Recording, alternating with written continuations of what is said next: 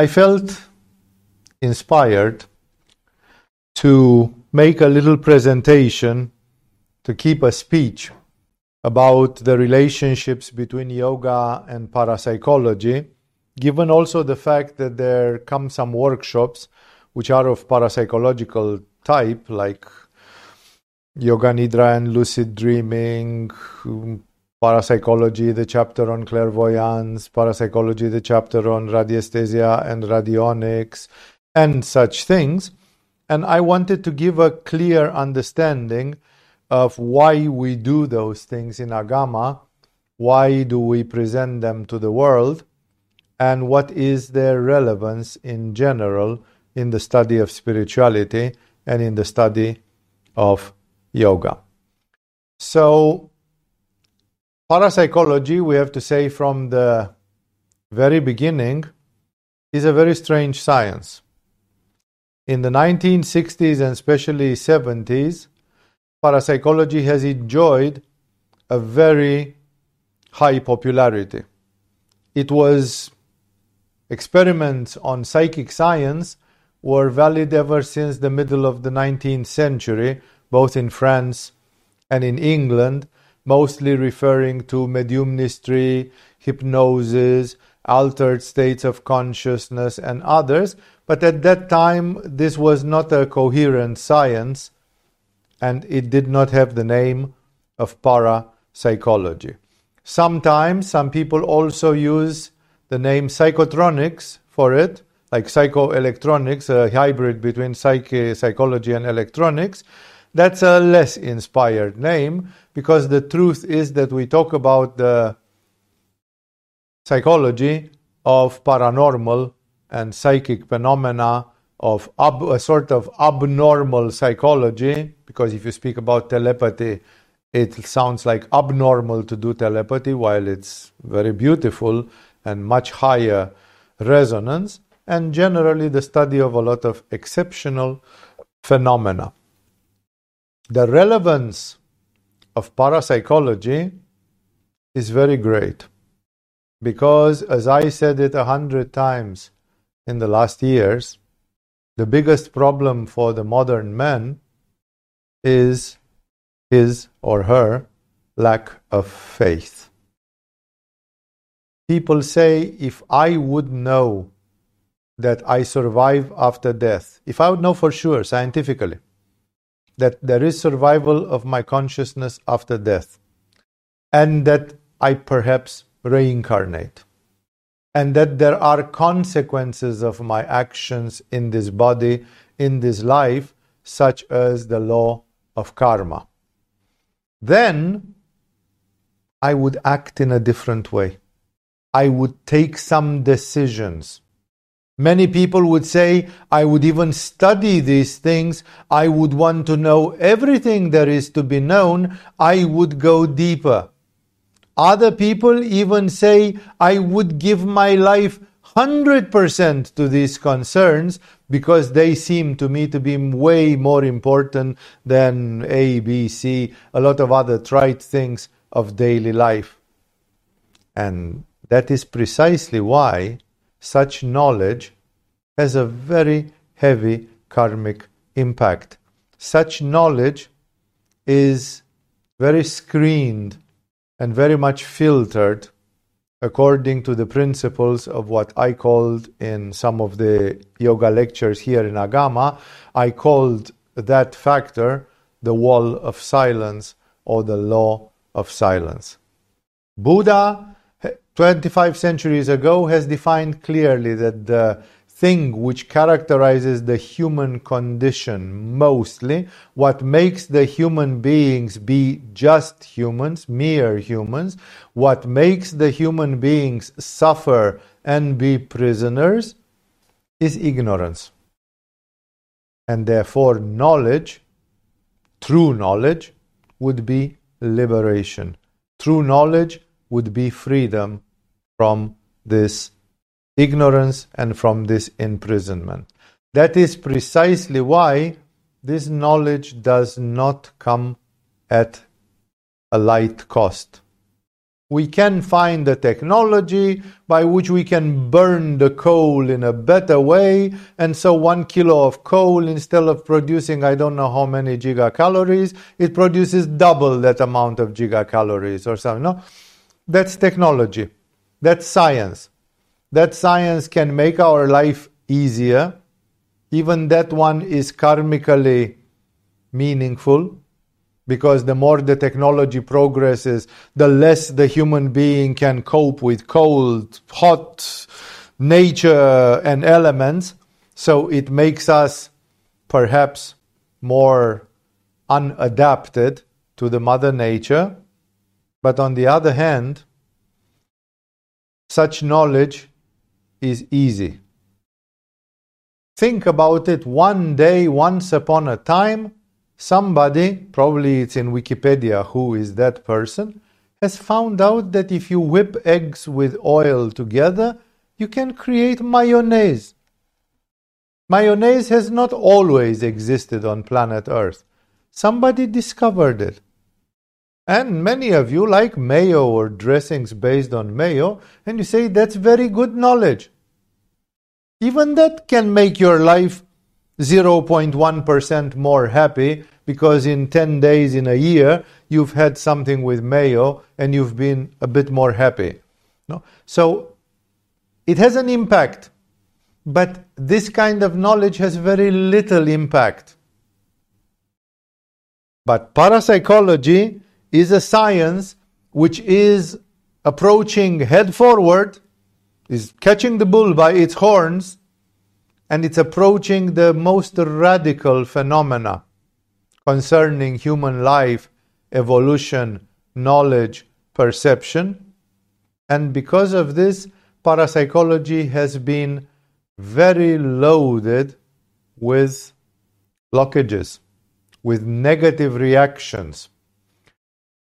In the 1850s, when people like Charles Richet and uh, I don't know, William, Sir William Crookes and others like them, Camille Flammarion and others, were practicing psychic research and they were looking on phenomena like mediums, telepathy, hypnosis, uh, channeling, spiritual spiritist channeling, and other such things this was like, well, is it scientific? Is it not scientific? There have been many hoaxes and many uh, delusions in this domain. Then parapsychology came with a vengeance in the 60s and 70s, not coincidentally, during the coming of the great yogis of India and Tibet to Europe and to the West in general the glorious 60s, the hippie 60s and 70s, when even the Beatles were going to Rishikesh to study with Maharishi Mahesh Yogi, and such uh, phenomena were uh, frequent. And then, due to this opening, parapsychology became widespread. Some of the best books of parapsychology are published in the late 60s, early 70s, late 70s. This was the golden time of modern parapsychology. And where is the point? Because I had started from that and I had been going into slightly different connected subjects. The problem is always believing people say, I have heard that there might be reincarnation or that we can go in the astral body and then we can live hours and hours out of our body, like in a lucid dream or something, and that I am not body. If I would know this for sure, if I would experience it for two years every day, full on, full clarity, my life would be different. I would reevaluate if I want to get married if I want to have a career, if I want to have children, if I want to invest time in producing a lot of money, if I want to do this, if I want to do that. No, this is super essential knowledge. And that's why one of the consequences is that people do not have faith. People do not believe. Normal people, and I'm telling you, it's happening more now than in the 70s, and more now than for the real scientific minds in the 19th century, who were open to such hypotheses and to such factors. Now, people are becoming more and more blind. We are experiencing currently what the yogis from India and Tibet have called the end of Kali Yuga. And in this end of Kali Yuga, the quality of the human freedom and the quality of the human consciousness is terrible, is at a terrible level. And that's why people generally are very materialistic, very selfish, very skeptical. They take things at face value. They refuse to live by very high ideals, real ideals, not some social anarchism and some other bizarre things where your ideal is to make marijuana freely available to everybody forever. That's not an ideal. That's a social activism which can be good or bad, only time will tell that. So, back to our story. Uh, parapsychology had a moment of shining again in the 20th century, and today, if you try to see how many chairs of parapsychology exist in the universities across the world, how many books on parapsychology are being published every year, how many professors, doctorates, and other things, research how much money is invested in parapsychology. Openly, less and less, almost not at all. To which a person who considers themselves logical would say so this demonstrates that parapsychology is a rogue science. It does not exist. No, it doesn't demonstrate that. It just demonstrates that we are like in the foundation of Isaac Asimov we become more and more ignorant. We decay. There are many, many people who are functional illiterates.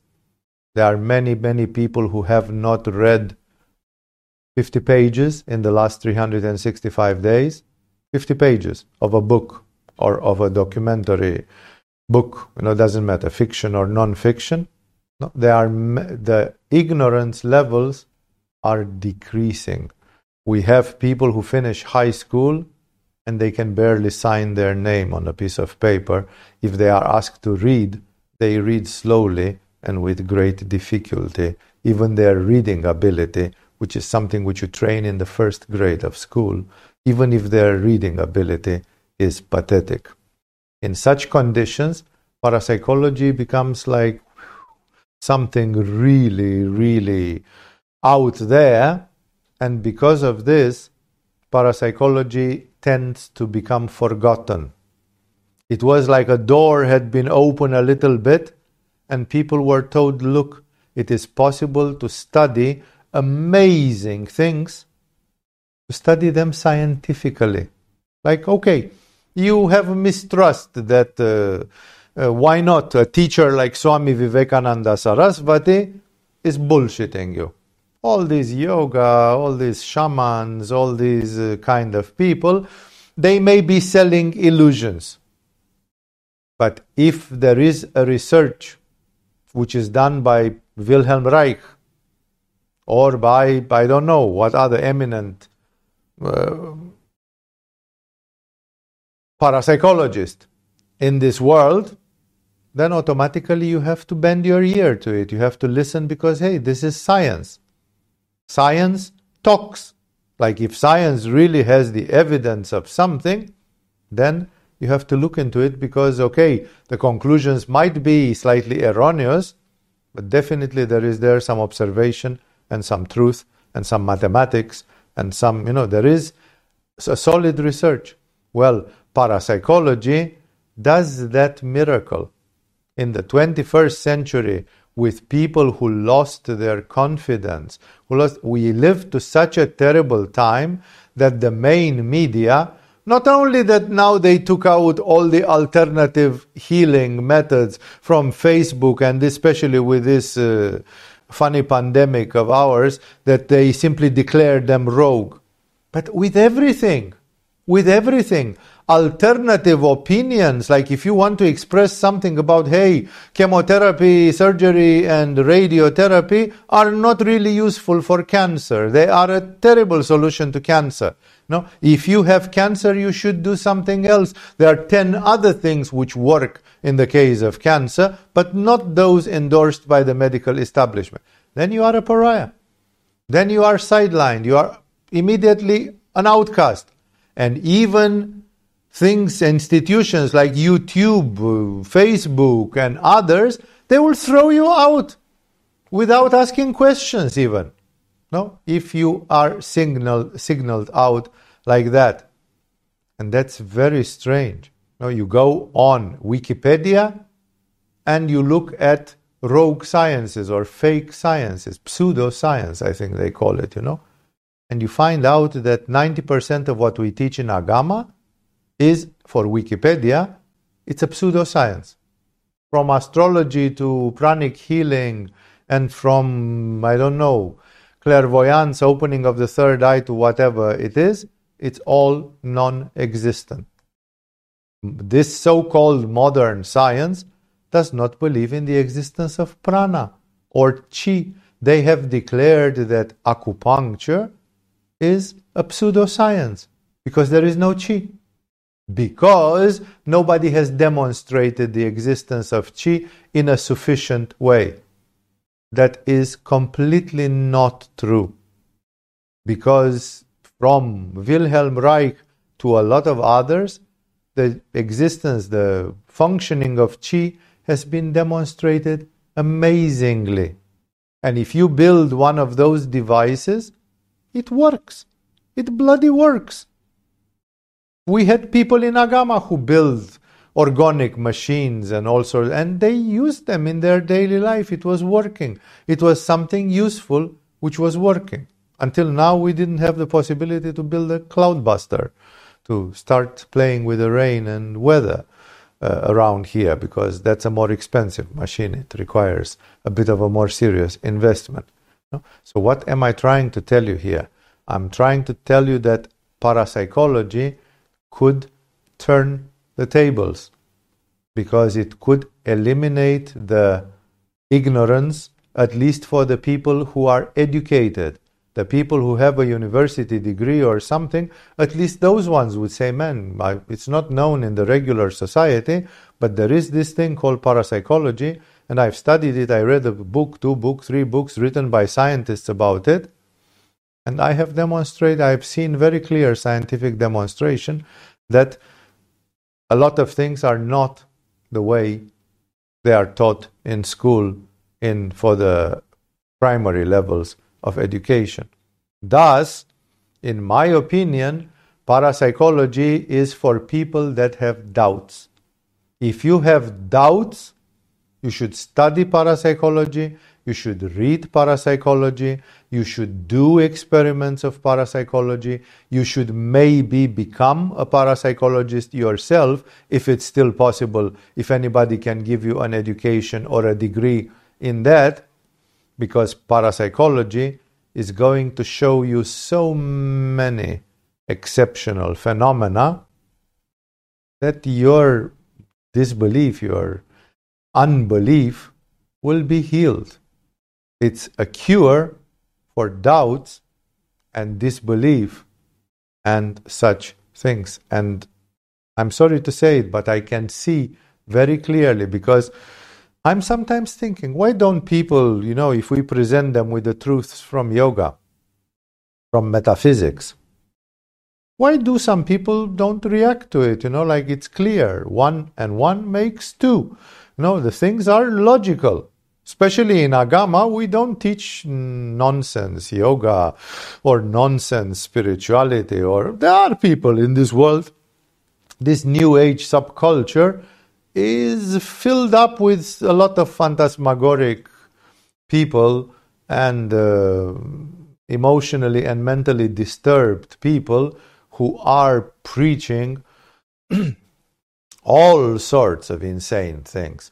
And it seems that as the last 50 years pass, the more we are confronted with so called these indigo children, generations, and others, actually, most of them are autistic, schizophrenic, mentally disturbed severely.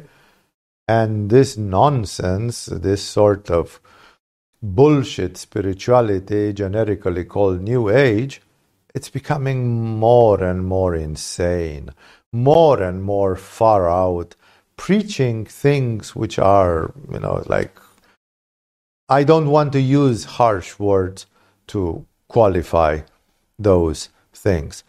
And that's why with parapsychology, one can get back their faith because we see that some people know some things, you know, you teach them some things, and then eventually you say, You didn't do this. You didn't do that. Okay, one possibility is that some people are incapable. Exactly like people who say, I would love to make money, but I'm not good at making money. How many such losers have you seen in society?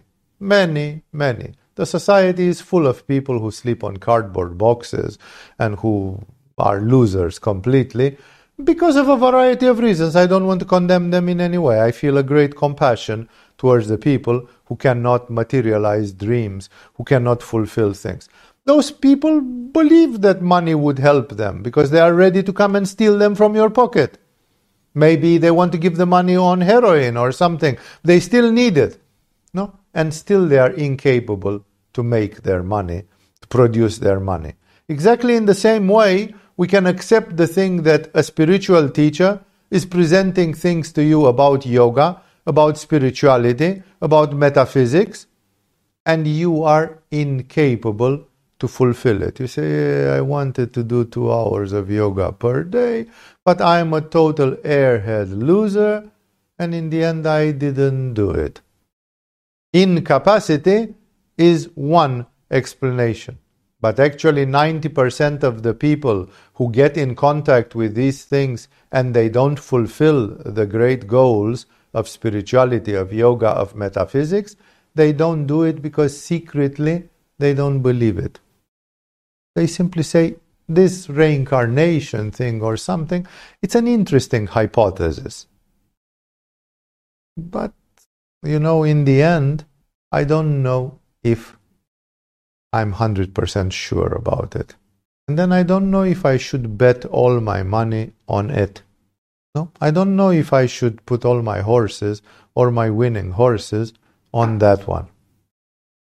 And therefore, in the end, the person remains in a limbo where if you ask them in the end of the life, they will say, Well, uh, if I would have believed more, maybe I would have done something. This is the human curse that we don't know, we don't believe, Sometimes we believe things which are rubbish, and that's perhaps even worse.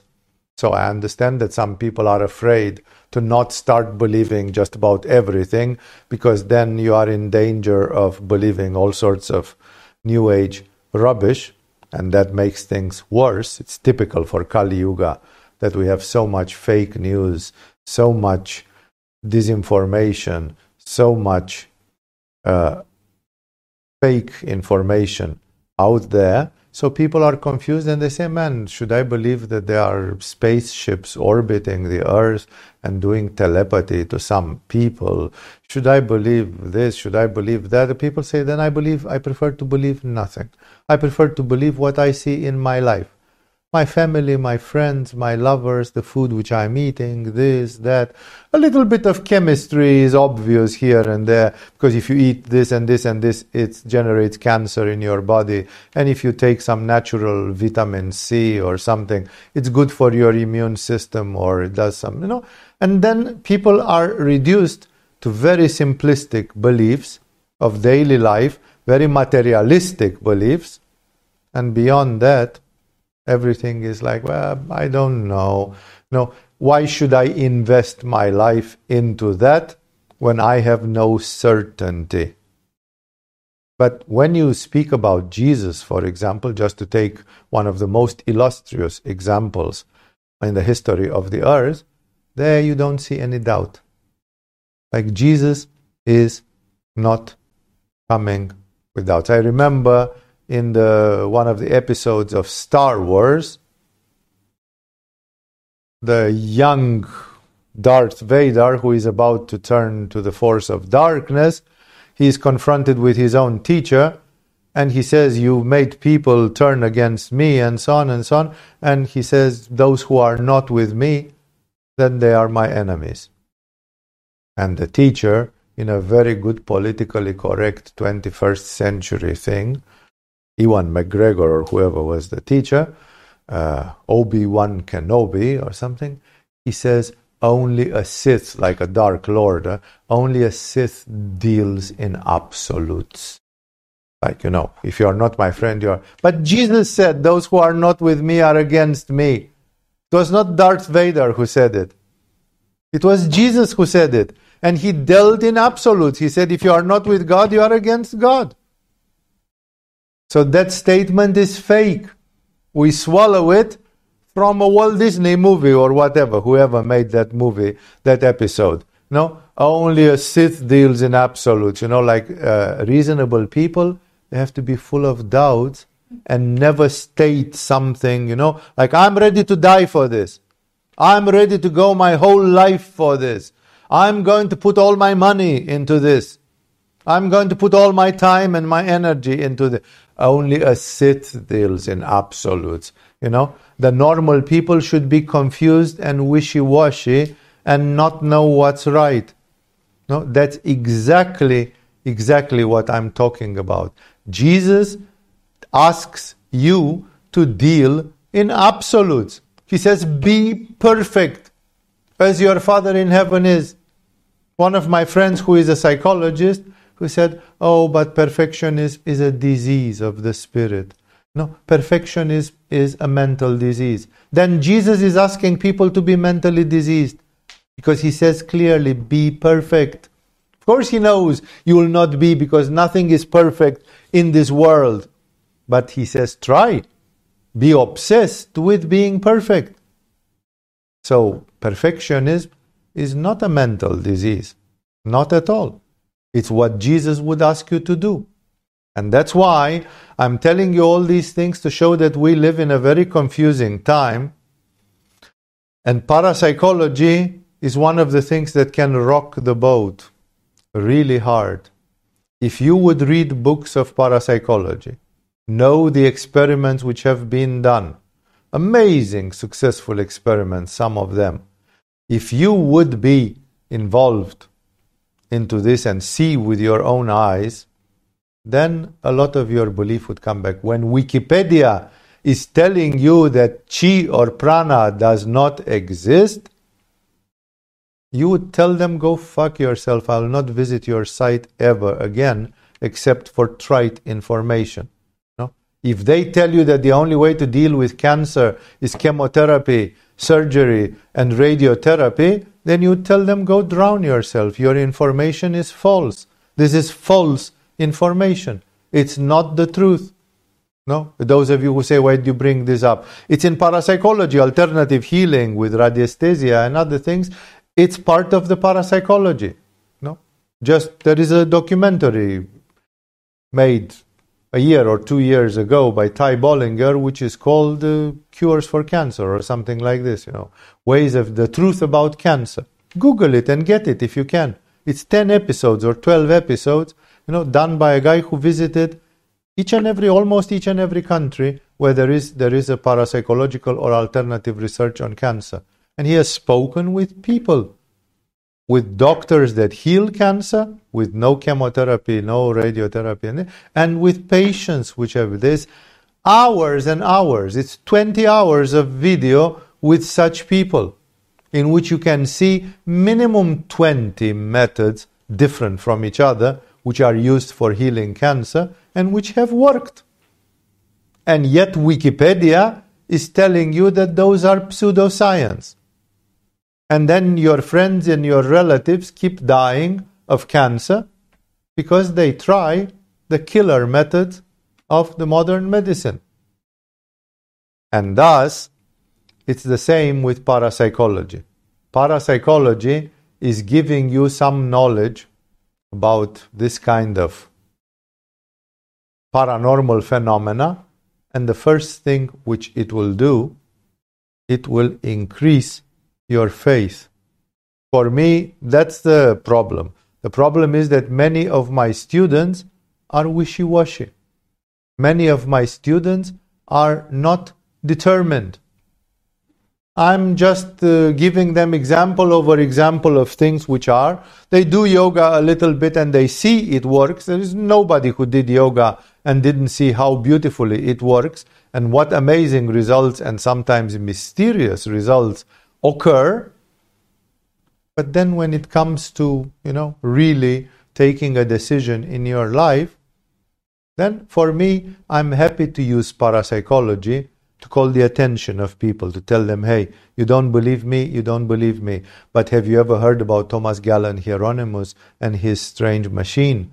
Have you ever heard about Wilhelm Reich and his orgone energy accumulators? Have you ever seen the hypnotic experiments of um, Anatoly, whatever his name was, Kashpirovsky, the Russian hypnotherapist? Have you ever seen this or that?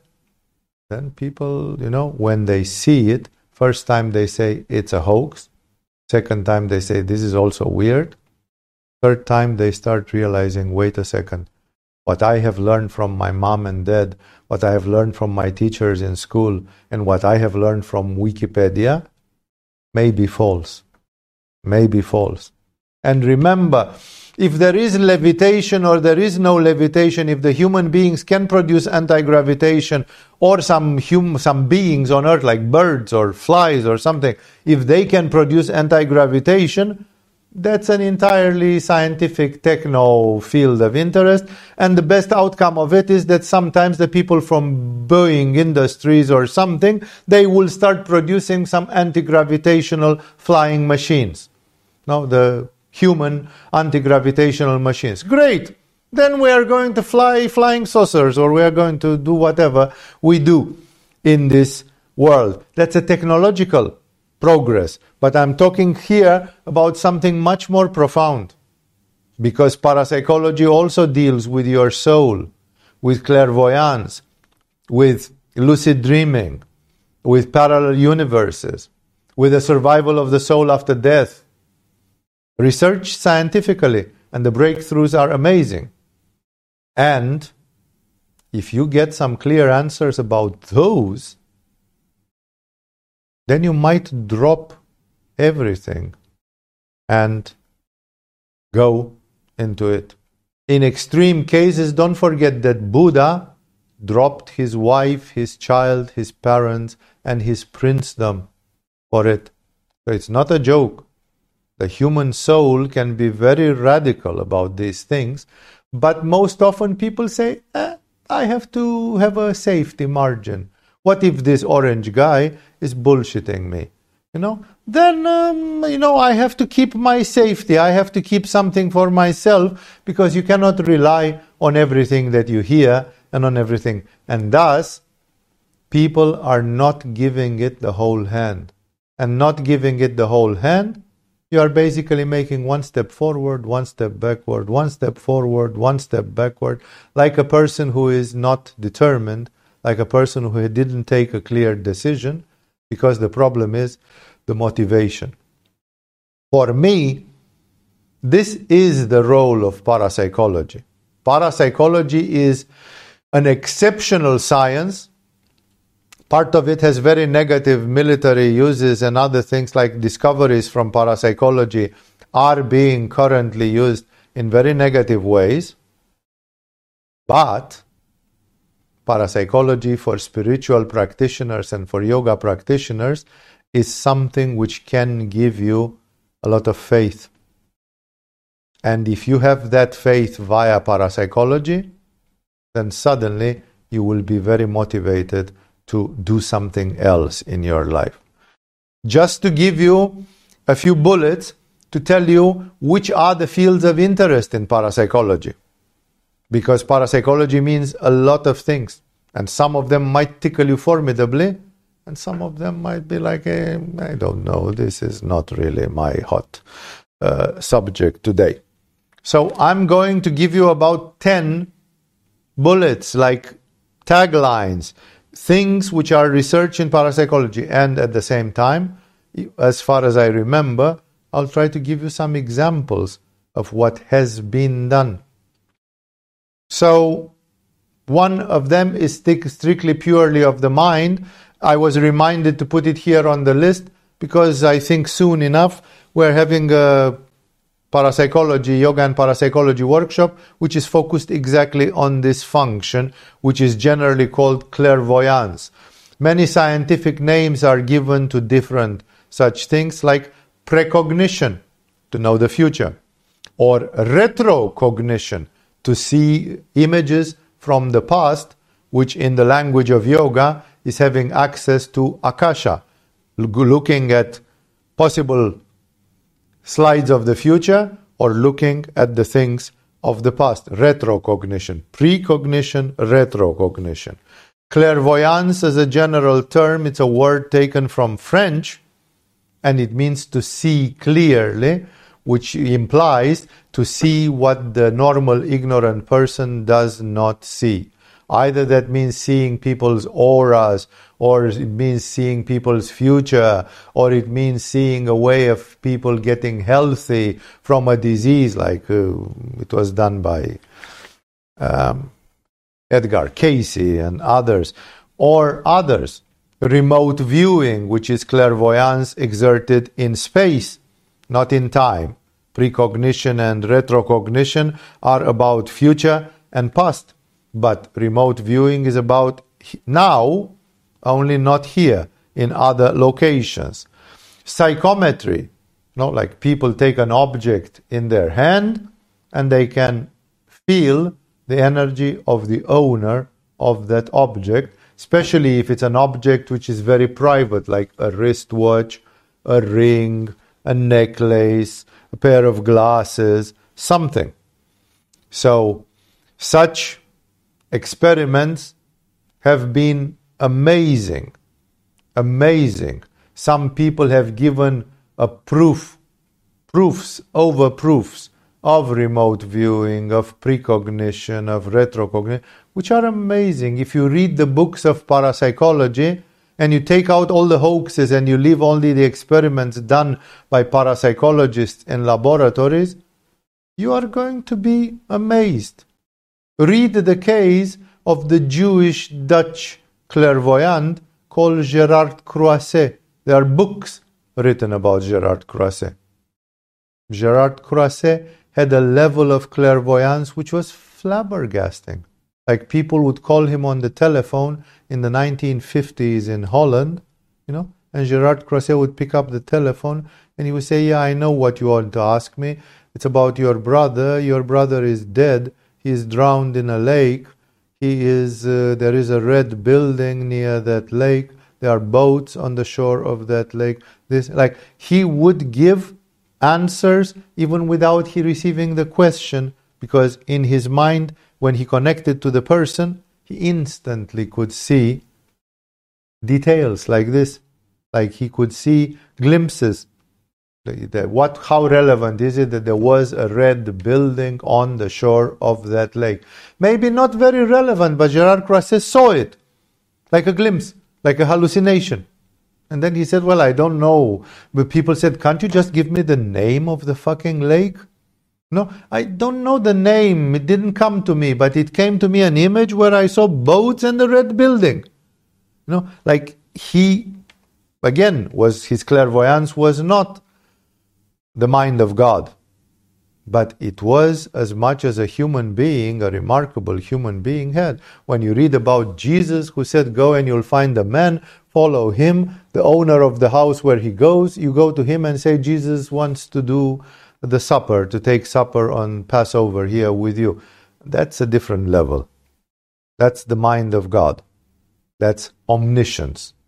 Gerard Croiset was not omniscient which means all knowing, in case you don't know the term omniscient.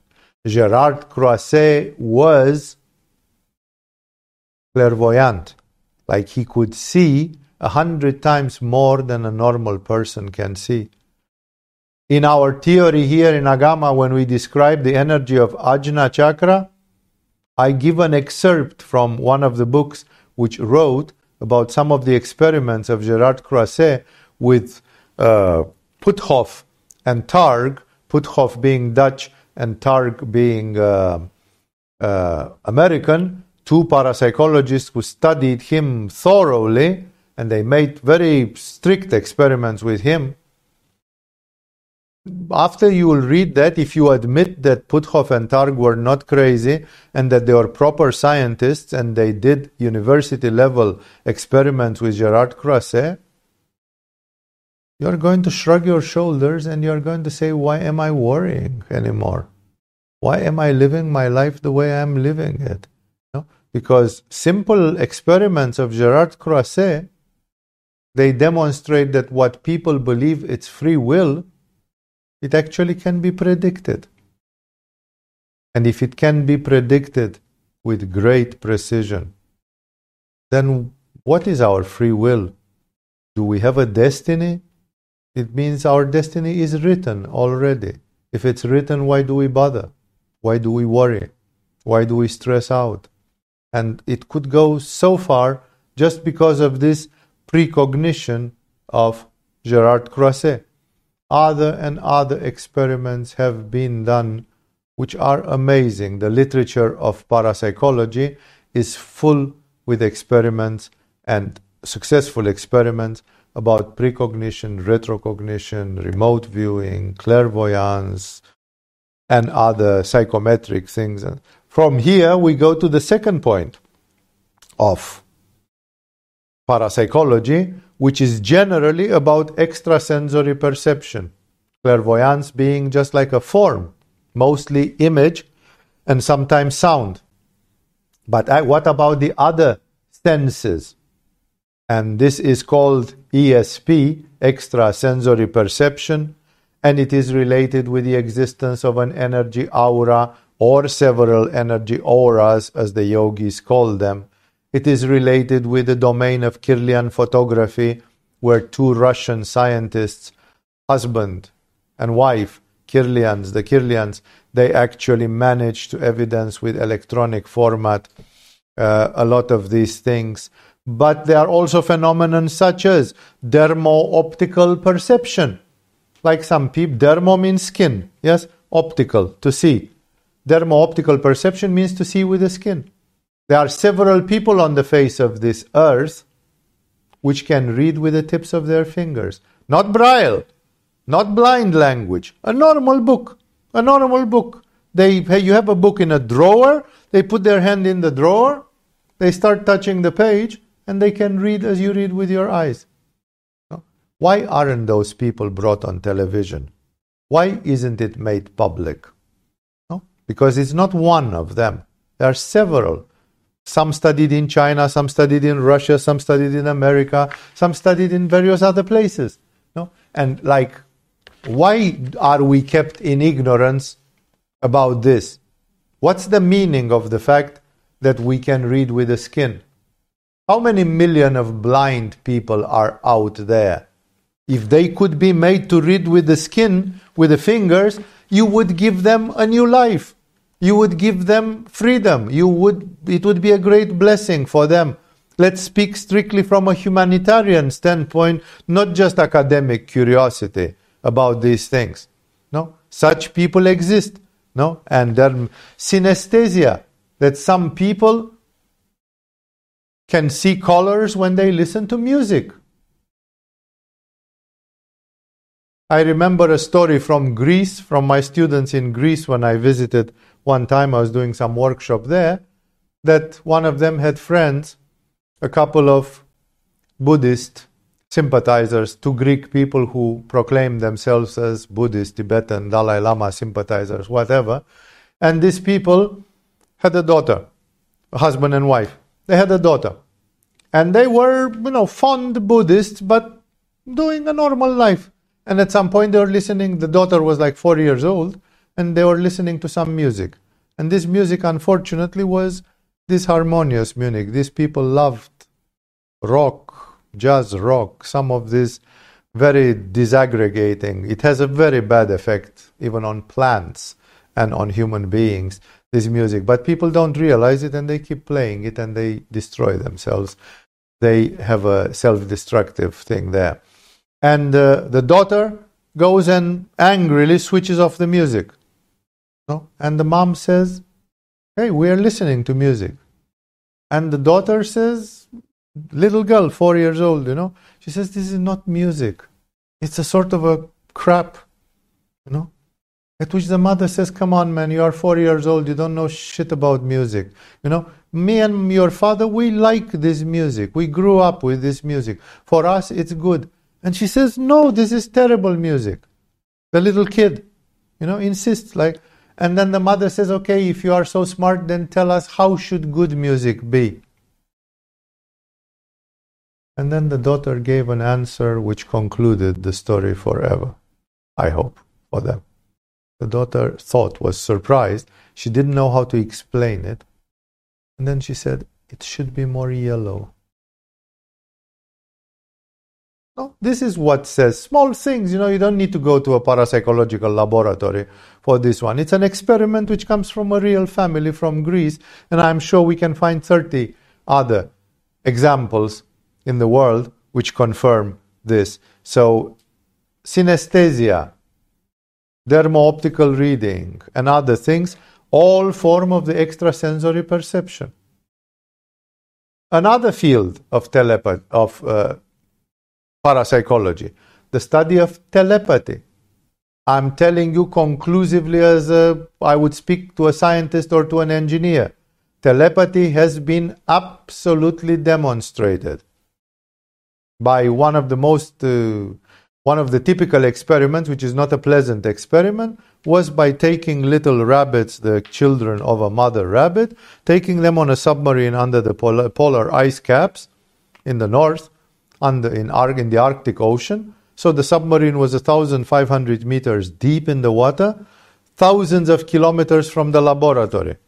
There is no known wave except probably neutrinos, flows of neutrinos or some cosmic radiation, which we don't know how to produce and we don't know how to modulate. No, so it, even if they exist, we don't know shit about them. They just cross through the earth and everything. And uh, there's no known energy which can communicate in such conditions. And at given hours and seconds, they started killing the little rabbits one by one, every hour or every two hours or something. And the mother was connected to electrodes in the laboratory, and she freaked out every time when they killed one of the cubs. So we know that there is telepathy. Information can be transmitted from brain to brain, even among rabbits but we don't know how. We don't know because then you would not need telephone towers and 5G and so on. You just communicate with any brain, with any brain, anytime. We don't know that technology. Those are not electromagnetic waves. But if you look on Wikipedia, there is nothing else but electricity, magnetism, gravitation, which we don't know what it is because Albert Einstein says it's a distortion of the space and time, and finally, uh, nuclear interactions, the strong and the weak. Some of them have been eliminated. So there are like three or four basic energies. Well, none of them can explain, like a rabbit does not produce waves in the gravitational energy. A rabbit does not produce electromagnetic waves, and even if it does, they don't go 5,000 kilometers from deep underwater. A rabbit does not produce nuclear interaction, strong or weak. So basically, one thing from such a simple study, one thing is crushingly evident, and nobody wants to admit it. Nobody wants, that's the ignorance. That's exactly like, uh, you know, the PCR test does not work for coronavirus, and everybody asks that you do it everywhere. In Thailand and in Romania and in America, everybody does PCR tests, although it is scientifically evident that it cannot identify coronavirus or viral infections. So all the people have diagnosed positive with coronavirus, it's been like flipping a coin. That's why many countries have given up testing discreetly, little by little, because what to do? You know, you don't have a good test for it. No, and but why don't they admit it? Why would it be so shameful to say, well, we don't have a good test for it. We'll let the scientists research. Let's see if we have. I don't know. It's some sort of psychology of the masses. The politicians don't want to allow the scientists to tell that they don't know because they are afraid that the masses will get alarmed and that they will have a revolution on their hands or something like this. And to control the masses, you have to pretend all the time that you know all the answers. We don't know. There is telepathy and we know it happens. And we don't know how it happens with telepathy, there comes other communication, like there are people who communicate with animals. Either we speak about that buck, the horse whisperer, or we speak about other people. There are people who have incredible abilities in communicating with animals. There are measurements in electricity, like using uh, machineries which resemble with the lie detectors. You put a lie detector electrode on plants, on living plants trees, bushes, and other plants, and they will give you reactions of fear, of pain, and other basic emotions. There is even communication with plants done in the laboratory. I'm talking about electrodes and machines, not hippies that hug trees. There's nothing wrong with hugging a tree if you feel like, but I'm talking about pure science. Here. And I insist on this pure science because I want to tell to people either you don't have faith and then let parapsychology give you that faith, or you believe, but you are actually not interested in some of this paranormal. It's fine. If you are not interested, it's fine. But you have to own it. You have to say, somebody told me about telepathy, clairvoyance, astral projection. I fully believed in those. I know that they exist, but I'm interested in cooking. I'm a foodie and I want to be a chef, and the only thing I'm interested is about the art of cooking. I want to be a grand chef in a five star Michelin restaurant or something. That's my dream in life. And therefore, I know that some people do astral projection, and it's not my baby, it's not down my alley. If you do that, then you own it, and your soul will own the consequences of your choice. But the problem for most people is that people will always use the excuse by saying, I didn't know what to believe. Well, then study parapsychology seriously. Then we are looking into hypnosis, hypnotic phenomena, psychic surgery and other faith healing and other such things, amazing phenomena have happened there. I've had students from yoga who visited the controversial John of God in Brazil, who visited the controversial Stephen Turoff in England, and others. I've, I've known people who have been to Philippines and they had things extracted from their body, and who had Filipinos coming to their country and extracting things under very strict control in Western countries.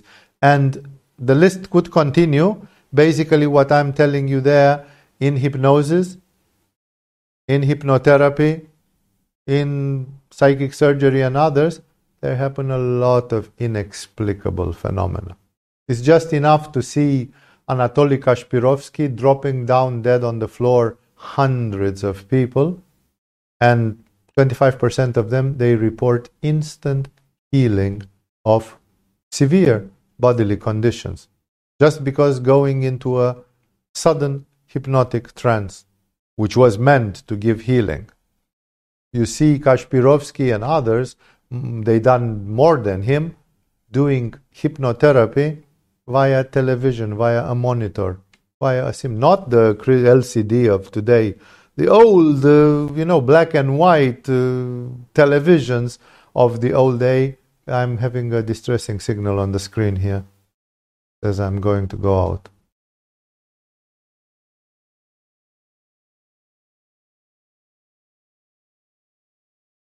Sorry for the technical interruption. So, okay, Uh, there will be a small interruption due to a technical problem. We'll restart in 30 seconds. Okay, but can I speak? They will lose something of what I say. That'll make me shut up for one minute and restart. Okay, we continue. So, in hypnosis, in hypnotic phenomena, and in psychic surgery and others like them, there exist incredible, like people under hypnosis, they have been able to read numbers on a piece of paper through an opaque body, like which were put behind somebody's body, and people could see through. No, and they were not clairvoyant or didn't have X-rays in the normal life just because their mind was in hypnosis. No, theoretically, if you want to go really rogue, why shouldn't you go under hypnosis and try to predict the numbers from the lottery or the movements of the stock market or something? If if there is clairvoyance which is inducible to non clairvoyant people just by putting them into a state of hypnosis. That's why I'm calling your attention that whatever you are interested in, some people are using the parapsychology and they don't tell you. About seven years ago or something, there was a case we were during a world championship in football, not the previous one, but the two times previous one. And some people from Germany, from somewhere, they made a very funny experiment. They were people from a zoo. And in that zoo, they had a squid, an octopus. And this octopus, it was known by some people that octopuses have hypnotic thing, that they, like the snakes, they hypnotize. So they said if it can hypnotize, maybe it's clairvoyant as well. And then they made, they concocted a very crazy underwater experiment where they were putting the flags on two poles. They were putting the flags of the two countries which were having to play the game the next day. And the octopus went to one of them, always chose one of them. And guess what? Its precision has been 100%. 100%. Like the fucking octopus managed to find out which team will win in football tomorrow. Imagine if you are a bookie. You can make a fortune from that. Imagine if you are a bet obsessed person. No? Then everybody should have an octopus in their backyard. It's the most useful instrument, you know. Should you invest tomorrow in Bitcoin or in Ethereum? Should you invest tomorrow in Tesla or in Apple? No, it's like if you would know this, your octopus could tell you. Guess what happened? As soon as the football championship was over and they realized the turmoil which this was going, in 20 days or so, the octopus was mysteriously dead. And we don't even know what's the type, the Latin name, like what's the species of that octopus, because I would go and buy one no, and keep it in a glass aquarium or something. No, everybody who is smart would. Do you think that some people from the military or from the CIA or from the KGB or something are having octopuses? They do, but they don't tell you.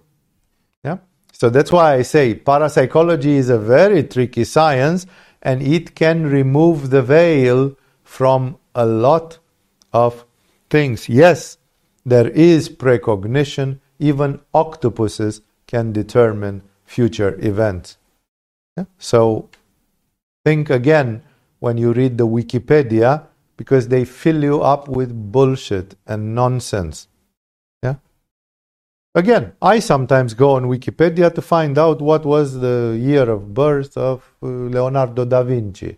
You know, there Wikipedia will give you concrete and reasonable information. But if you go to go there to find out a cure for cancer, forget about it. Go on the site of Ty Bollinger, The Truth About Cancer. There you will find information taken from the field directly. So, when we go beyond this, we find a branch of parapsychology which deals with physical phenomena, and that's the most spectacular and the most difficult because this one is the one which is talking about physical phenomena. You know, like if you see that somebody levitates, then there are two possibilities. Either this is Chris Rock or whatever his name is, or David Copperfield, and they are magicians, and they are tied up with invisible strings and all this. It's a cheating of some sort. No? Because magicians cheat. David Copperfield never really walked through the Great Wall of China. There's a dirty trick which you can find on internet already. It's on YouTube. How did David Copperfield fake that he walked through the Great Wall of China? Well, he made such a demonstration 30 years ago or some when he was in the acme of his and others. He made the Statue of Liberty disappear. You know, it's like that Statue of Liberty never disappeared. No, these people they don't have paranormal powers, but exactly like this, then some people would produce physical effects. Some of them very clear, some of them not. Like Lozanov a Russian researcher in the time of the Iron Curtain, in the time of the communism, they were making experiment. They had a woman who could, for example, separate, if you broke an egg on the table, she could separate the yellow part from the white part, from the transparent part, by just looking at it without touching it. She could just produce a separation in the fluid of an egg. And like this, this part of parapsychology is called psychokinesis, that people can move things. There is a device put on the market by a Hungarian guy. I don't know if it's still on the market, and he's selling it unrealistically expensive, unfortunately. The device is about this size, it's just the size of a box, of a small box like this. And this device is called the Egely wheel. E G E L Y, Egely wheel. No? And this device is a device which allows you to experiment if you can produce bioenergy or psychokinetic effects between your hands. And I know people in yoga who have produced many such effects. And I know people outside of yoga who have a great psychokinetic power. Sometimes should I stop? Sometimes this psychokinetic power is expressed in other ways. For example, there is a research published by Robert Charroux in French language in which they show such people who had influence on random number generators, electronic devices, like dice machines, throwing dice. Throwing dice is supposed to be random, not if you put your mind to it. If you put your mind to it, you can influence it. And that's why there are people who, when you flip a coin or something, they always win. They always win because they have a siddhi on Manipura chakra, which makes them influence machinery, metals, matter, chemistry, and other such things.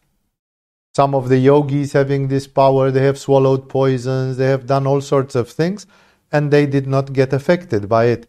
This is called generally psychokinesis. That kinesis means you move, kinetic.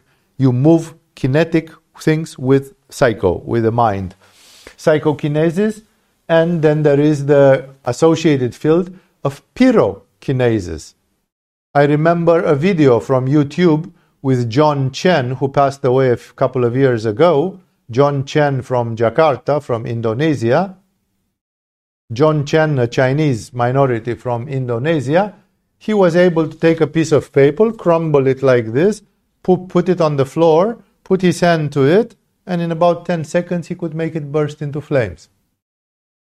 People gave him a newspaper, some, some normal paper, you know, which, and he could burst it in flames just by not touching it, just by keeping his hand five centimeters away from it and sending a special energy into it. And therefore, pyrokinesis in common parlance is sometimes called fire starting. That some people can actually produce fire. In the old India, the musicians of the Rudravina, they were asked to produce fire by playing music to a lamp, in front of a lamp, until the music became so fiery that the lamp burst into flames. Together with psychokinesis and pyrokinesis, there comes fire walking, which is on the limit of hypnosis, but also dealing with fire. And somebody told me just the other day about a guy doing uh, samosas or something in boiling oil in India, you know, the big wok full of oil in which you fry samosas, and the guy is handling the samosas and moving them with his bare hand. No? Any one of you crazy enough to put your hand into boiling oil? No, that's why I say. I have known people in India who are eating glass. They are chewing on glasses and pieces of glass. They're eating it like this and swallowing it. No, you just, some people start bleeding just by looking at a broken window, you know? And it's like, where is, that's why I say, you know, there's this video with uh, guys from Goa or from Gujarat, some uh, India has talent thing, where there is a team of horrible people with a horrible Manipura who do that. They eat glass, they bend irons, they do incredible stuff. There you can see that what a trance can do. Of course, here comes together with it the phenomenon of levitation. This is one of the most controversial. We hear that Christian saints levitated. We hear that other mystics from other religions levitated. We heard that shamans and magicians levitated. Is it true? Is it just David Copperfield? Or the human being can produce anti gravitation? The inventor of the jet engine an engineer called Henri Coandă. Henri Coandă, who is the inventor of the jet engine, so he's a real engineer. He, he made the calculations for birds and for flies. And birds do not have enough energy for flying. Theoretically, they should not fly. And flies they do they have too much pressure per square centimeter. Aerodynamics say that if you have more than 100 kilos per square centimeter, the air will not stick to the aerodynamic surfaces and you cannot have the fly effect. Then you go into a different effect and you can fly. And the flies, the normal kitchen fly, the annoying kitchen fly, it has more than 100 kilometers per square centimeter when it flaps its wings. So theoretically, it shouldn't fly according to modern aerodynamics but it flies damn well. Can do a lot of annoying things. And no? so, like scientifically, I'm talking to you scientifically. A man who was a genius in aerodynamics calculated that flies cannot fly and birds should not fly. He assumed that birds produce anti gravitation in a mysterious way, which we don't know. That part of the birds flying is the flapping of the wings, and 50% of the portents is generated by anti gravitation. But we have no way of measuring that. We have no way of identifying that, except that when he made the calorie balance, the accounting of the birds, the birds didn't have enough calorie for flying. The amount of joules or units of energy, kilowatt hour or whatever you would want to measure it in, for making a bird fly was not justified even if you doubled its food. No? So, like, how do the birds fly? Where do they get the energy? No? Could a bird teach us the secret of anti gravitation? This is parapsychology is very uh, amazing, you know, because then if you know that a bird can produce anti gravitation, then you are not surprised that Saint Joseph of Cupertino, an Italian Catholic saint, was flying like a balloon accidentally almost uh, in his monastery. No?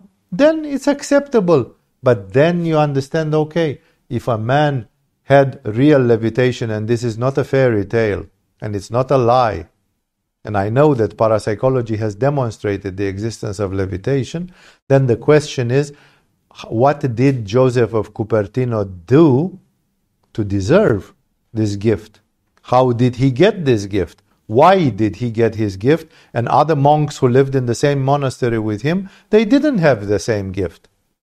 That's why I'm telling you again and again that here it's a matter of opening the mind and of acquiring faith.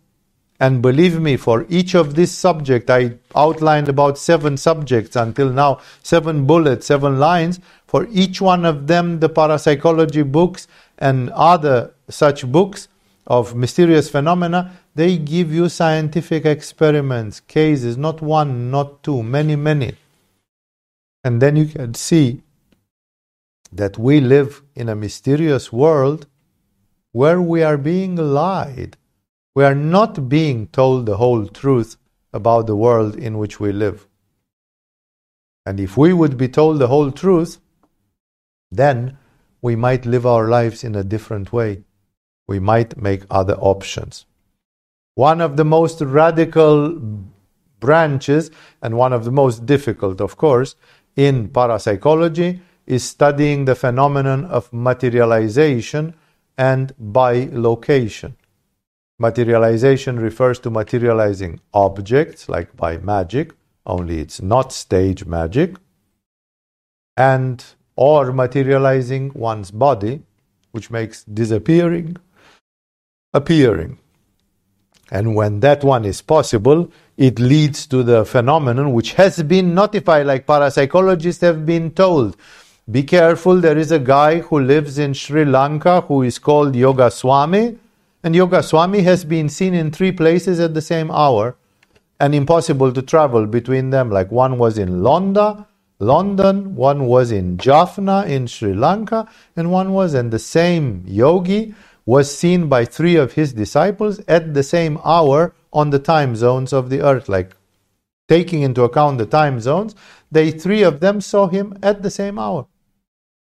How could a man appear in three different bodies in three different places? That's what I'm talking about.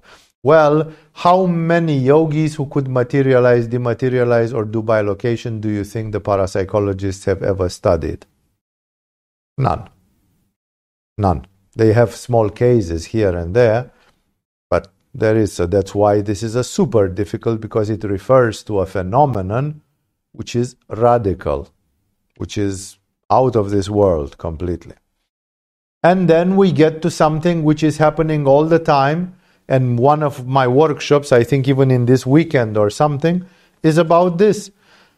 Parapsychology studies at another bullet, out of the body experiences, lucid dreaming, the survival of the consciousness after physical death, the near death experiences, the reincarnation, the apparitions, the mediums, the hauntings, the ectoplasm, the electronic voice phenomenon, the transvision phenomenon, poltergeist phenomena, and others.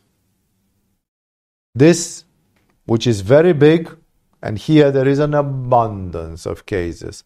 Here you can read eminent scientists who have studied some of these things amazingly beautifully. Even Sir Arthur Conan Doyle, the man who wrote um, Sherlock Holmes, the author of Sherlock Holmes, was a writer. In the last 15 years of his life, he became a parapsychologist and a, a metaphysician. And he simply said, This is way more important than Sherlock Holmes and this kind of, there's a joke, you know. This is what it is. And uh, there are videos interviewed. He's interviewed in the early 19th century, where he's uh, in the early 20th century, sorry, on video, where he's asked to speak about this, what he discovered.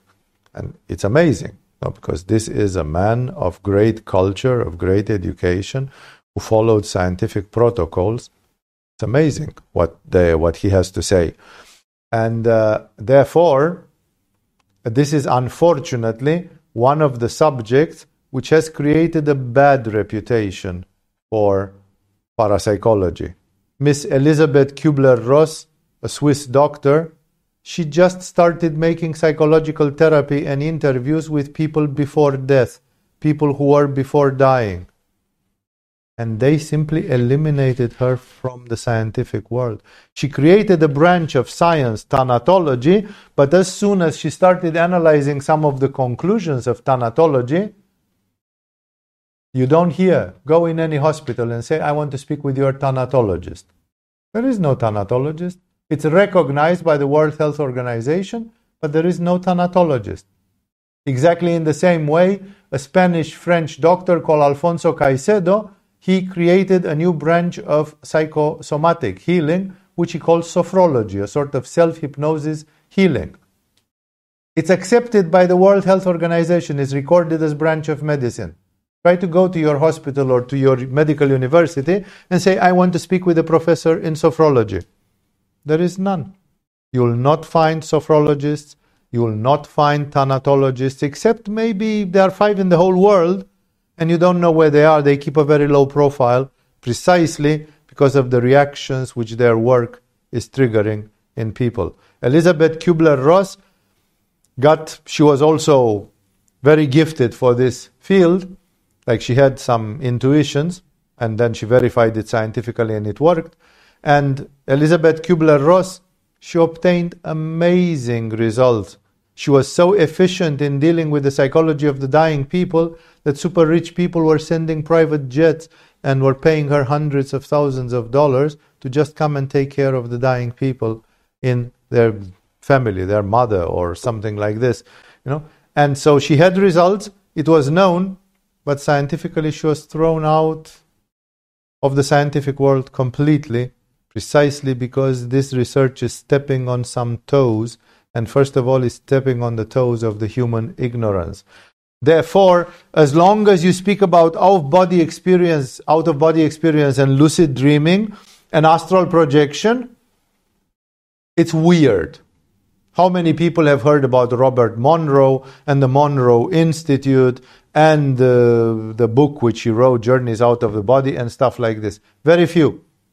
After he died, it started declining because the person inspiring the whole thing, who could do the whole thing, he was not there, and the followers were just theoreticians, unfortunately.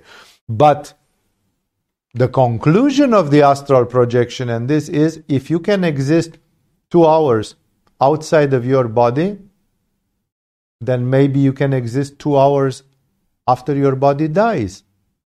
After your body dies, you that part of you which was going out of the body, it can still survive.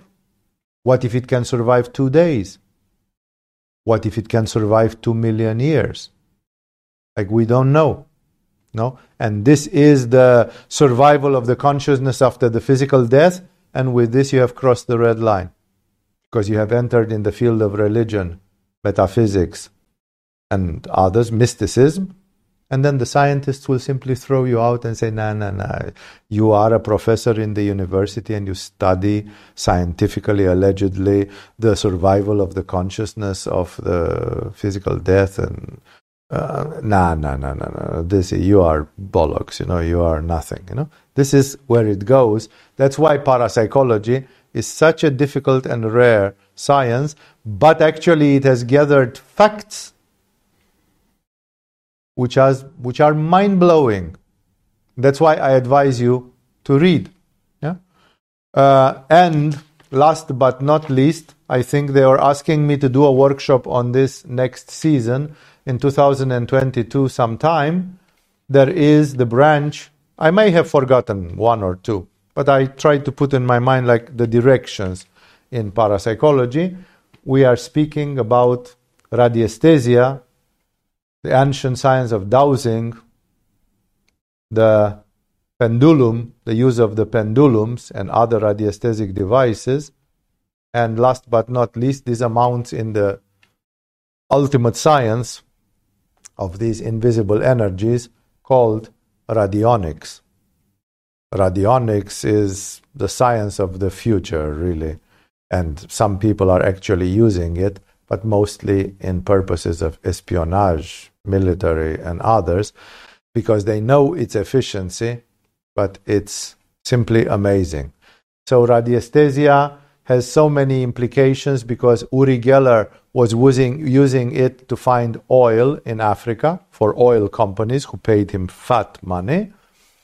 Usually, he was getting paid $100,000 per oil location that he was finding for them. And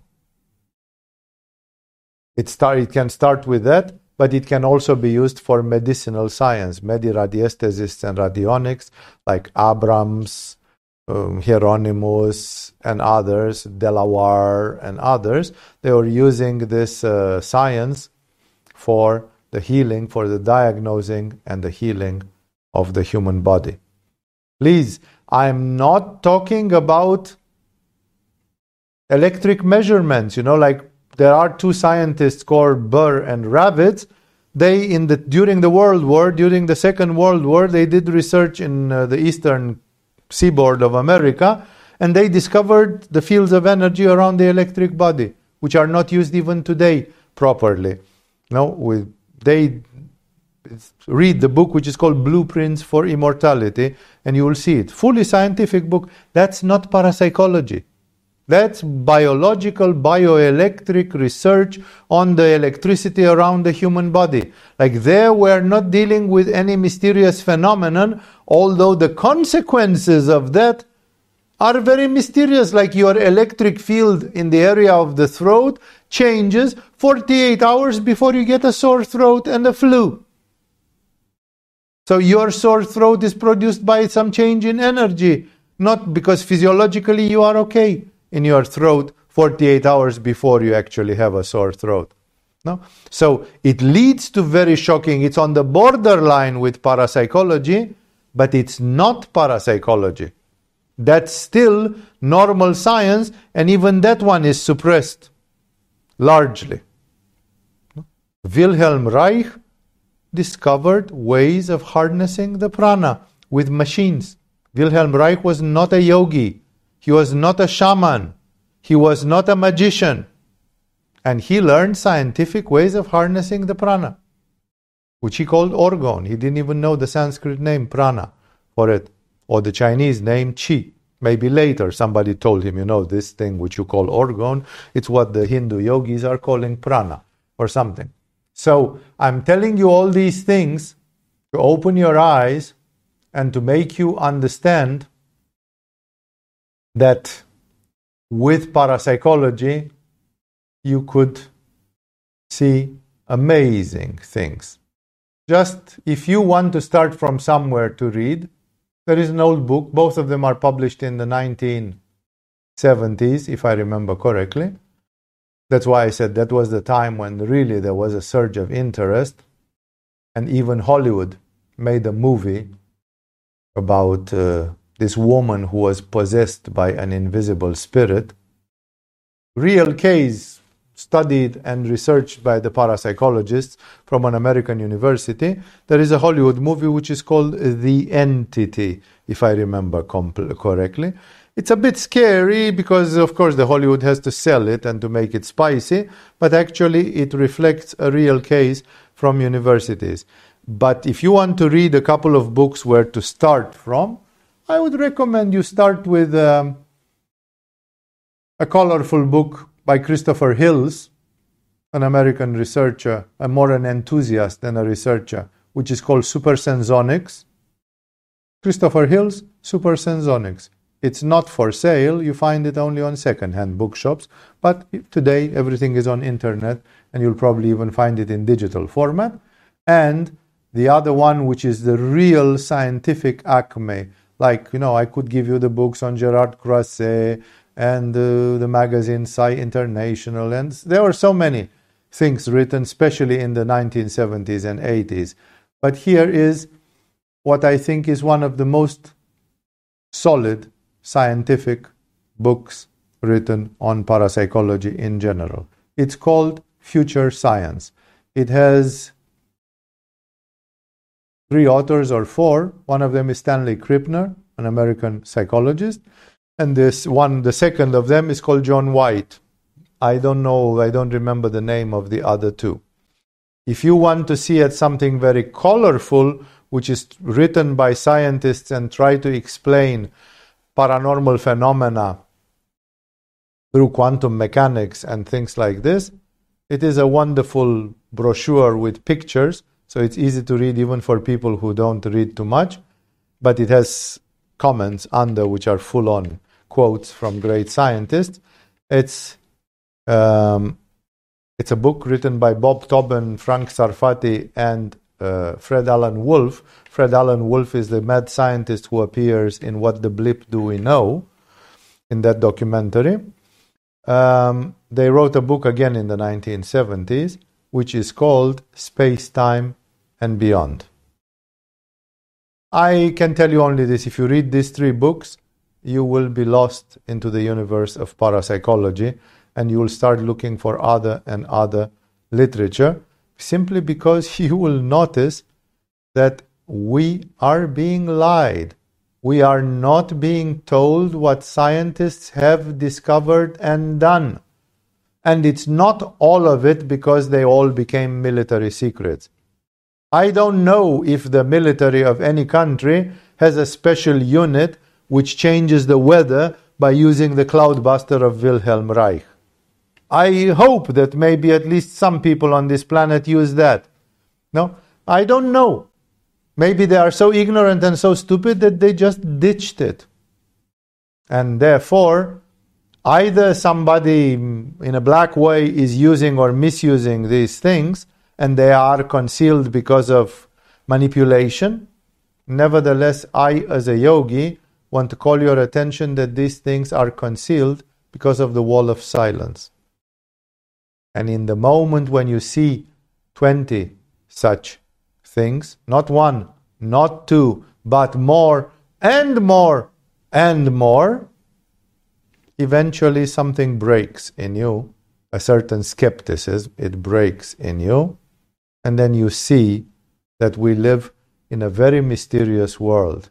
There are forces in the chakras, energies of nature, which modern science doesn't know a word about, doesn't use them at all. We don't know what makes animals and people crazy on full moon. Because neither the gravitation nor the electromagnetic field nor the nuclear fields vary too much when it's full moon. The variance of those fields is like 1%, 0.1%, something insignificant. It's just that when there is full moon, you can say that the full moon when it's clear sky, but remember the full moon is working in a cloudy country when it's cloudy for two, mo- two weeks in a row, and still there is a full moon behind the clouds, and it still acts. The full moon generates polarized light. It reflects the light of the sun and it reflects it in such a way that it's polarized, not 100% polarized light, but it's polarized light to a large extent. Do you know? What does polarized light do to, people, you know? Especially when you don't see the moon because it's hidden by the clouds. So there is no explanation why the full moon drives the whole planet crazy, but it does. It's known statistically. That's why I'm telling to you open your eyes, open your mind. Don't live in a world of sufficiency because this world of, ah, kind of, we know, and so on. It's a beautiful scene in uh, the Steven Spielberg movie, Close Encounters of the Third Kind, where a guy is irradiated by some UFOs and he gets, he starts having visions and he starts doing, you know, and he is completely obsessed with it and he starts having trouble with the military and with on and he starts having initiatives of going to dakota to north dakota where the aliens were supposed to come and so on and his wife wants to divorce him wants to lose him wants to you know and his wife is like you know and and the guy says but you have seen it with me or at least you are trusting that i i've touched those things i've seen those things. He means ufos he's like what are they? You know it's like i have to know like my life cannot be the same. And the wife gives a typical American stupid answer. Not the Americans are stupid, but if you want to express stupidity in American language, that's how she says, uh, it's one of those things. No? If people tell you that levitation is one of those things, and orgone energy is one of those things, you know, and then, then those people, I'm sorry to say it, in my whole, in my vision, they are irrecuperable. In this life, you cannot do any. Maybe if they get hit by the lightning, they will wake up. No, because otherwise, I'm asking people first of all, don't be flat. Don't believe me. I'm a person who has looked into parapsychology. I've seen devices. I've read books. I've seen and understood lots of paranormal phenomena, not to mention that I have done yoga for a number of years and I have seen many things. Maybe the wall of silence does not allow me to show or do or whatever some things because that's not the purpose of my life. That's not the purpose of people's existence. No? Jesus, who was a gazillion times bigger than all of us put together, he did some miracles, and many of them are still controversial, and people have said, Did it really happen? I didn't see it clearly, I don't understand, or something. So that's not the point. The point is for you to see that such things are recorded, scientifically studied, sometimes rationalized, and therefore they will wake you up. We, we are being lied to, and the Hindus call that Maya. The whole universe is conspiring to hypnotize us and to keep us in a state of ignorance where we see only a very limited reality and we think that's the reality that we have to follow.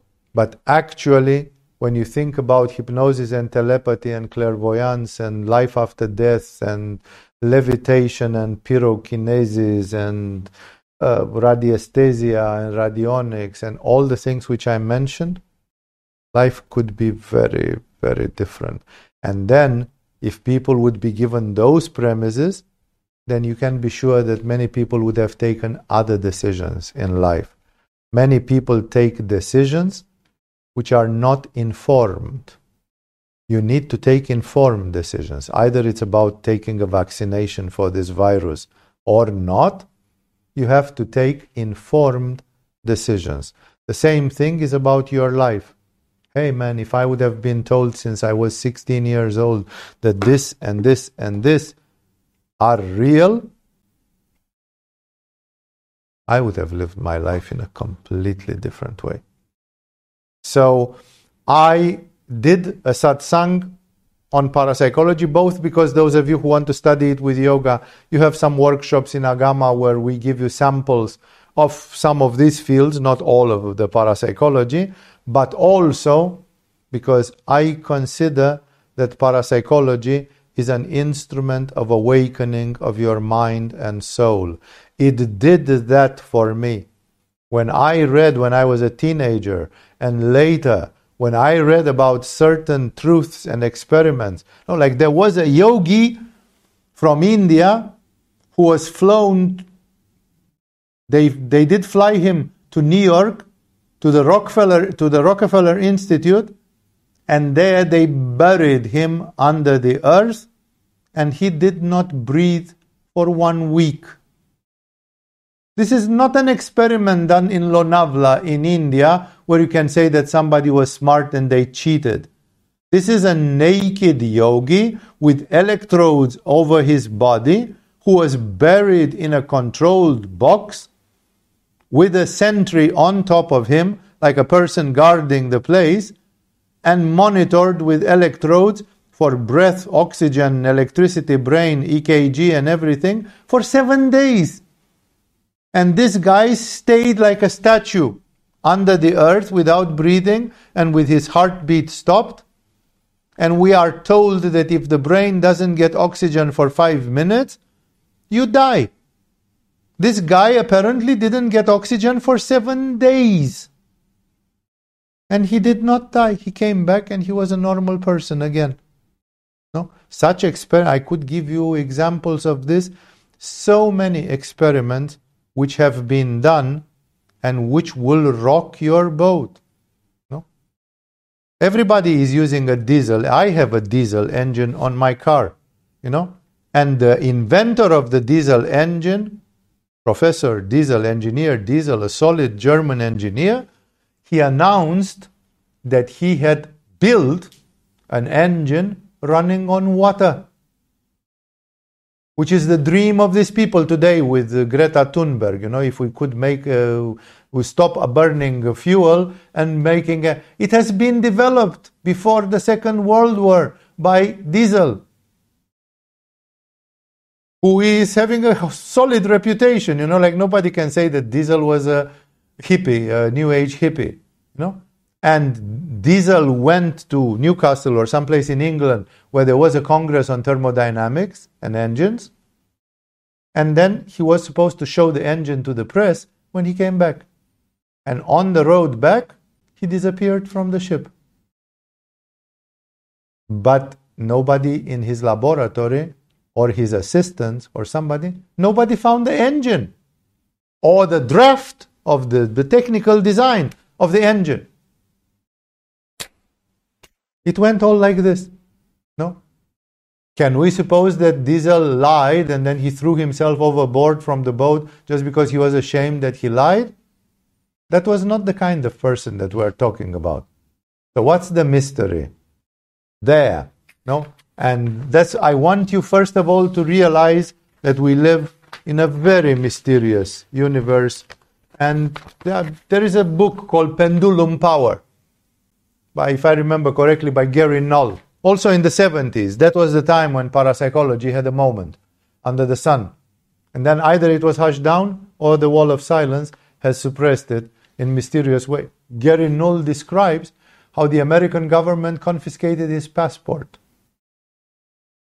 He was becoming a very dangerous person and he was under supervision from the FBI and so on because he made the mistake. He went to the military in the Pentagon and he made a demonstration that with a pendulum on a world map, he could find the position of the nuclear submarines of America underwater. And that's the most classified secret because if you know where a submarine is, you can destroy it. Submarines are very vulnerable machines. You can bomb them under the water and they will so the sub the whole power of the whole nuclear submarines is that, that they can emerge to the surface unexpectedly in any point of this world and the second before you didn't know where they were. Therefore, the whole secret of the nuclear submarines is their position. That's the most classified secret for the Navy. No? And this guy could find their numbers, their latitude and longitude, with a pendulum. And he did it for all of them, and they verified it was right. And then they took away his passports, and he said, "Man, you'll never leave America if you can do this thing. We don't know how you do it, you know, but if you can do this thing, you are. No, maybe we should kill you. Actually, you know." Then he realized that he didn't go to find some interested people. He went and found himself some enemies because they didn't want to know about this. Konstantin Raudive recorded voices. He recorded the voice of his dead mother on an electronic device. Then this transcommunication, as it's called, or voice recording and image, it went audio, it went video, they developed. There are so many experiments. There is a Hollywood movie which is called uh, White Light, I think, or White Noise. I forgot. And this in this movie, you see a guy who is doing transcommunication with the dead. There are many people who do it. The effects, the, the reports in the parapsychological magazines are amazing. You never learn in school that there exist electronic devices which could make you hear voices or see images from people that are dead. Then, if you can, what the fuck is that? Konstantin Raudive was Lithuanian or something, a Lithuanian engineer in electronics. And in the beginning, he thought it was an accident and that the voices were coming by radio waves, a sort of parasite radio wave interference from some that somebody was playing a. Pra- he did everything: Faraday cages. He went into basements. He went to, like he built the most sophisticated electronic equipment to just find out that actually he got voices and later other people got images on TV screens with inexplicable. Now, I have known personally, I have spoken personally with a man who was doing these experiments and who got some incredible results. Incredible results. No? But they never became public. That man refused to make it public. Eventually, he destroyed all his equipment because he was paranoid that the government will use him for espionage. And uh, he wrote a manuscript book, like he never published it. He just wrote it on computer, know, as a file. I have a copy of it. You know, it's written in Romanian language because this guy was Romanian. About the results which he obtained, and when you read it, you're like, what?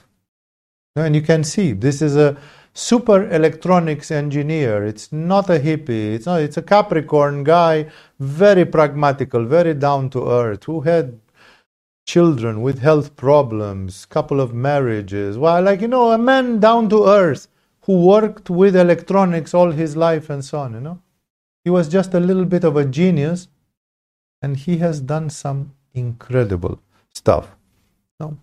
Anti-gravitation, I remember even reading in uh, Bangkok Post or one of them that in 2003 or something, Boeing, the famous company from America, announced that they are going to include anti-gravitation devices on their airplanes, according to the studies of a Russian academician, that they are collaborating with some Russian scientists who develops anti-gravitational effects and that they might come on their planes soon. And then suddenly, never heard a word about it. Somebody in the PR department of Boeing was probably fired because of this blunder, because he shouldn't have mentioned it. No? This was not something which you mentioned. But in 20 years, they would have obtained the device, but it's not on the Boeing airplanes. So where is it? Who is dealing with it and how? No. Wilhelm Reich, I mentioned it already. Um, Anti gravitation, I mentioned.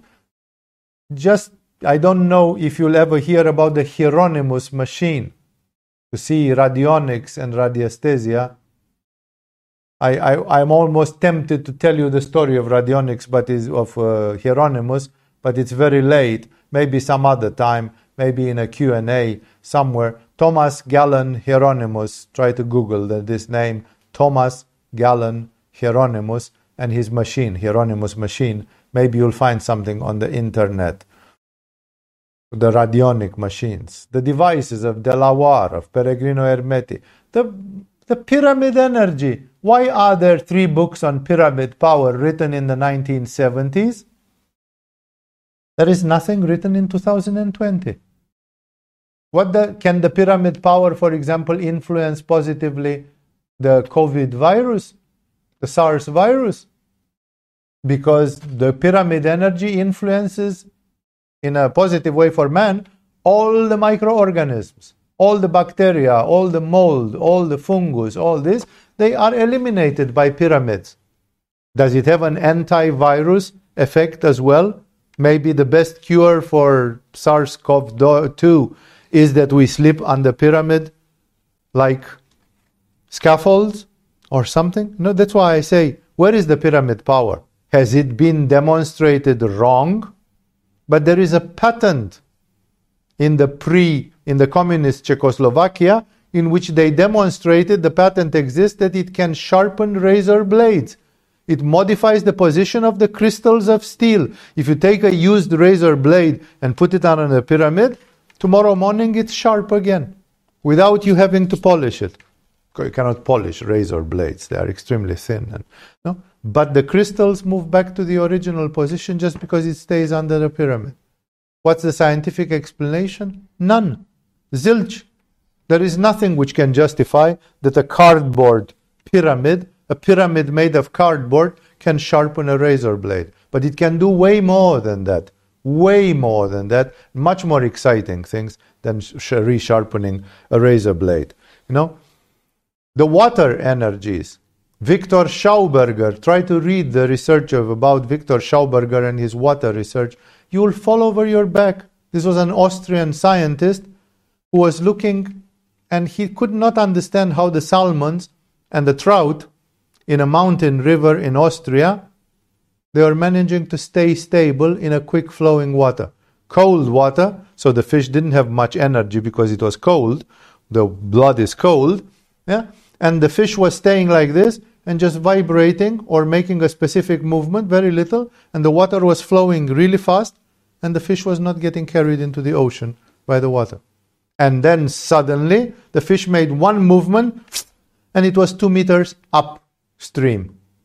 What kind? How? Victor Schauberger demonstrated some incredible effects on the water and how the water should be for drinking. Henri Coandă, the guy who made research on the flies and the birds, he was he re- realized that the snowflakes are different from country to country. When you put under a microscope a snowflake from France and a snowflake from Hungary, they are different. You don't believe it, but the research is, and probably somebody has uploaded it on internet already. There's a whole study of Henri Coandă of the snowflake. The snowflakes from Japan, they are wildly different. It's the same water. So why does the water crystallize in ice with different patterns? It always crystallizes with a hexagonal pattern. Like all the snowflakes are like a six-pointed star, like the spokes of Svadhisthana chakra. Six. But that's that's the only thing which is common between them. Other things are not. Masaru Emoto with his energies in the water that you just write something or bless the water and the water changes its characteristics. And not to mention homeopathy that you just dilute, dilute, dilute, dilute, dilute, dilute, dilute, and in the end the chemicals are zero. No, like if you make a dilution of sulfur, when the sulfur reaches to the 100 dilution or the fifth 500 dilution, there is not an atom of sulfur left in a bottle of homeopathic sulfur, 5C. 500, C from 100. Yeah? No? There is not an atom. And yet you take sulfur 5C and it heals a lot of things in your body. You get a lot of violent reactions. You can get fever, diarrhea, boils and pimples, you know, and you've put in yourself just water. That water is not just water. What are the energies of water? No, we deal with it. Our body is 75% water. Healing technologies, polymeric water, magnetic therapies. Why does color therapy work? You know, at least if you take the therapy of Royal Raymond Rife, Royal Raymond Rife doesn't do parapsychology. He has observed viruses under the microscope, which today we can't do because he built the strongest optical microscopes built by any man ever in history in the 1940s. And he realized that the viruses having a spiral of RNA, they have a resonance like a bridge. They have a mechanical resonance of destruction. And if you project a certain radio wave of a certain frequency, the molecule will vibrate, and if you hit the exact resonance frequency, it will burst. So basically, since all the viruses of hepatitis or whatever, all the dengue, dengue fever viruses, they have one same structure, there is one frequency which kills all the dengue viruses in your body in maximum 30 minutes. That's not parapsychology. It's amazing science, and that's also hushed down. There are very few people who can offer you today a Rife machine and the correct frequencies of that for alternative healers. So, not to mention about Lacho, Lakhovsky, and the zapper of Hulda Clark. People searching for cold fusion. There has been a breakthrough in the 80s that some people allegedly, or early 90s, they discovered cold fusion. Two people from the Utah University in the United States. I met people who are doing research on it every day in their apartment. Physicists who are living in an apartment. They had a company by which they made money, and the other half of their life was spent having a huge equipment in their apartment, in the back room, where they were trying to obtain cold fusion at normal temperature and this, of course, uh, hopefully they wouldn't go wrong and explode the whole country or something like this. Synergetics. You know that when you, how much energy does a gramophone give to these funnels from the old days? These funny funnels we used for the gramophones, for playing gramophone plates. The energy which is given is given by the wire and by the rotation of the disc. This vinyl disc is making a needle vibrate. Can you measure what energy is in this needle? How many watts? What is power, not energy? How many units of energy you put in this? Yes. With an audiometer, can you measure the audio energy which comes from the gramophone funnel? Yes. Guess what? The energy which comes out of the gramophone funnel is much, much bigger than the energy which goes in the needle. So even a gramophone is a mystery because it multiplies the energy, which no machine should do. I'm not saying it's a, it probably sucks that energy from somewhere, but how? Why doesn't anybody analyze this when it's a scientific, simple fact? No. The Tesla coil. Tesla demonstrated that there is, if there is one big Tesla coil working somewhere on this planet, then theoretically everybody on the planet can have free energy by resonance from that Tesla coil. Even if you are in New Zealand, you can suck energy from a Tesla coil in North America, and that energy is for free. Today we speak about free energy, not to burn coal anymore. Why doesn't anybody start using the Tesla equipment? No, Tesla is famous just because Elon Musk is doing electric cars and the big business out of it. No, others and others.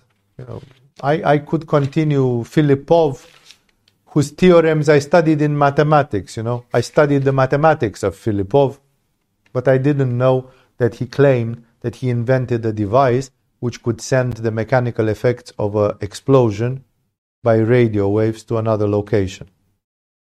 He basically thought he had conceived the total weapon. No? And Lenin sent the KGB or whatever they were called in those days immediately, like, get me that invention of Filipov. And they found Filipov dead, the laboratory ravaged, no trace of this formidable weapon or how it works. It can, I can tell you many, many other stories which are mysterious like this, with Diesel who disappeared and others. There's a guy called Suvorin. Suvorin wanted to publish the best book on fasting, that fasting can heal cancer, like 100 years ago. He went to Paris to publish the book because in those days France was the hub of most publishing of these interesting things. You know? And they found Suvorin dead in his hotel with his head inside the oven, asphyxiated by gas and the book had disappeared. But guess what? Nobody published that book five years later under another name. No, like if you steal a book, you steal it to publish it. You, know, you steal it to take the idea to get the money. Suvorin was dead, the book disappeared, and the method of healing cancer by fasting was lost. Where is it? Did the aliens steal it? Did the CIA steal it? Did Adolf Hitler steal it? Who steal? Who stole that book? No? And for what purpose? And the list, I could continue and continue and continue. I, uh, I have seen with my own eyes people having done not necessarily parapsychological things, but alternative science, which because I don't think that Diesel did a parapsychological device because there was nothing psychological about it. It was just new science, breakthrough in science. But many of these alternative science things, they may be connected with a human being. Like there can be anti gravitation out there, there can be anti gravitation which happens in the human being. There can be transmission of information, there can be telepathy inside the human being, and other such things. So, as a conclusion, I want to recommend to all of you if you feel that life is too boring and if you want to see how much you are being lied about these things, start studying parapsychology, read The Future Science of Stanley Krippner, or read the Supersensonics of Christopher Hills, or read some others which I have recommended around here. Google some of the names which I have mentioned, and you are going to see that we live on very thin ice, that actually there is a great, there are many, many great mysteries. I didn't mention many, many other types of mysteries which are there. And in this way, uh, you have to live your life a little bit more boldly, a little bit, because life is not just a flat thing, which, as Shivananda said, is just eating, sleeping, or creating. A little laughter and a lot of tears. If life is that, then we go to Jean Paul Sartre, who said life is so fucked up that you should all commit suicide today. You know, it's like that's how bad life is. Now, how boring is it? Where does it go? And the students asked him, Why don't you show us the way? And he said, Well, there has to be a prophet who stays and preaches for the cause. So I will stay and preach suicide, and you guys do it. When he died, there were a lot of French students who committed suicide on his grave so that the French police had to put a patrol to prevent people from coming and doing suicide in that graveyard on the tomb of Jean Paul Sartre out of sympathy because, in a certain way, he had been so right. Because life without spirit, without mystery, without knowledge, without evolution, it's not worth living. It's just a drag. You know, the fact that you can eat a nice mashed potato today and say, yeah, but today was worth living because I had delicious mashed potatoes. You know, it's like that. That's all. Eating, sleeping, and procreated. I slept good. I had some great food and I had great sex with my partner. Oh, so life is worth living. But Shivananda says if that's all there is to it, it's not worth living it. You know, it's like it's it leads nowhere. That's why life has a meaning when you are a spiritual seeker, when you are an investigator of mystery, when you are focused on either knowledge or love. These two things give meaning to life, and I want you to I want to encourage you to study parapsychology and to wake up to see what kind of mysterious reality we live into. I can say that somehow the Creator, sometimes somehow God, has placed pointers. Like we are kept in Maya and in ignorance, but for those who want to escape from the reservation, there are also pointers which call your attention. They ring a bell and they tell you it's not what you think it is. And I hope that for you, parapsychology the workshops in Agama and others, they can mean opening a door to this fantastic world and they can make you live your life in a much more bold and big way. With this, let us conclude for tonight. Thank you all for joining in talking about the connection between spirituality and this formidable science, which is parapsychology. I hope you will have the right questions in your life, questions to yourself, to me, to whoever is expert in this, to learn more. Enough for tonight.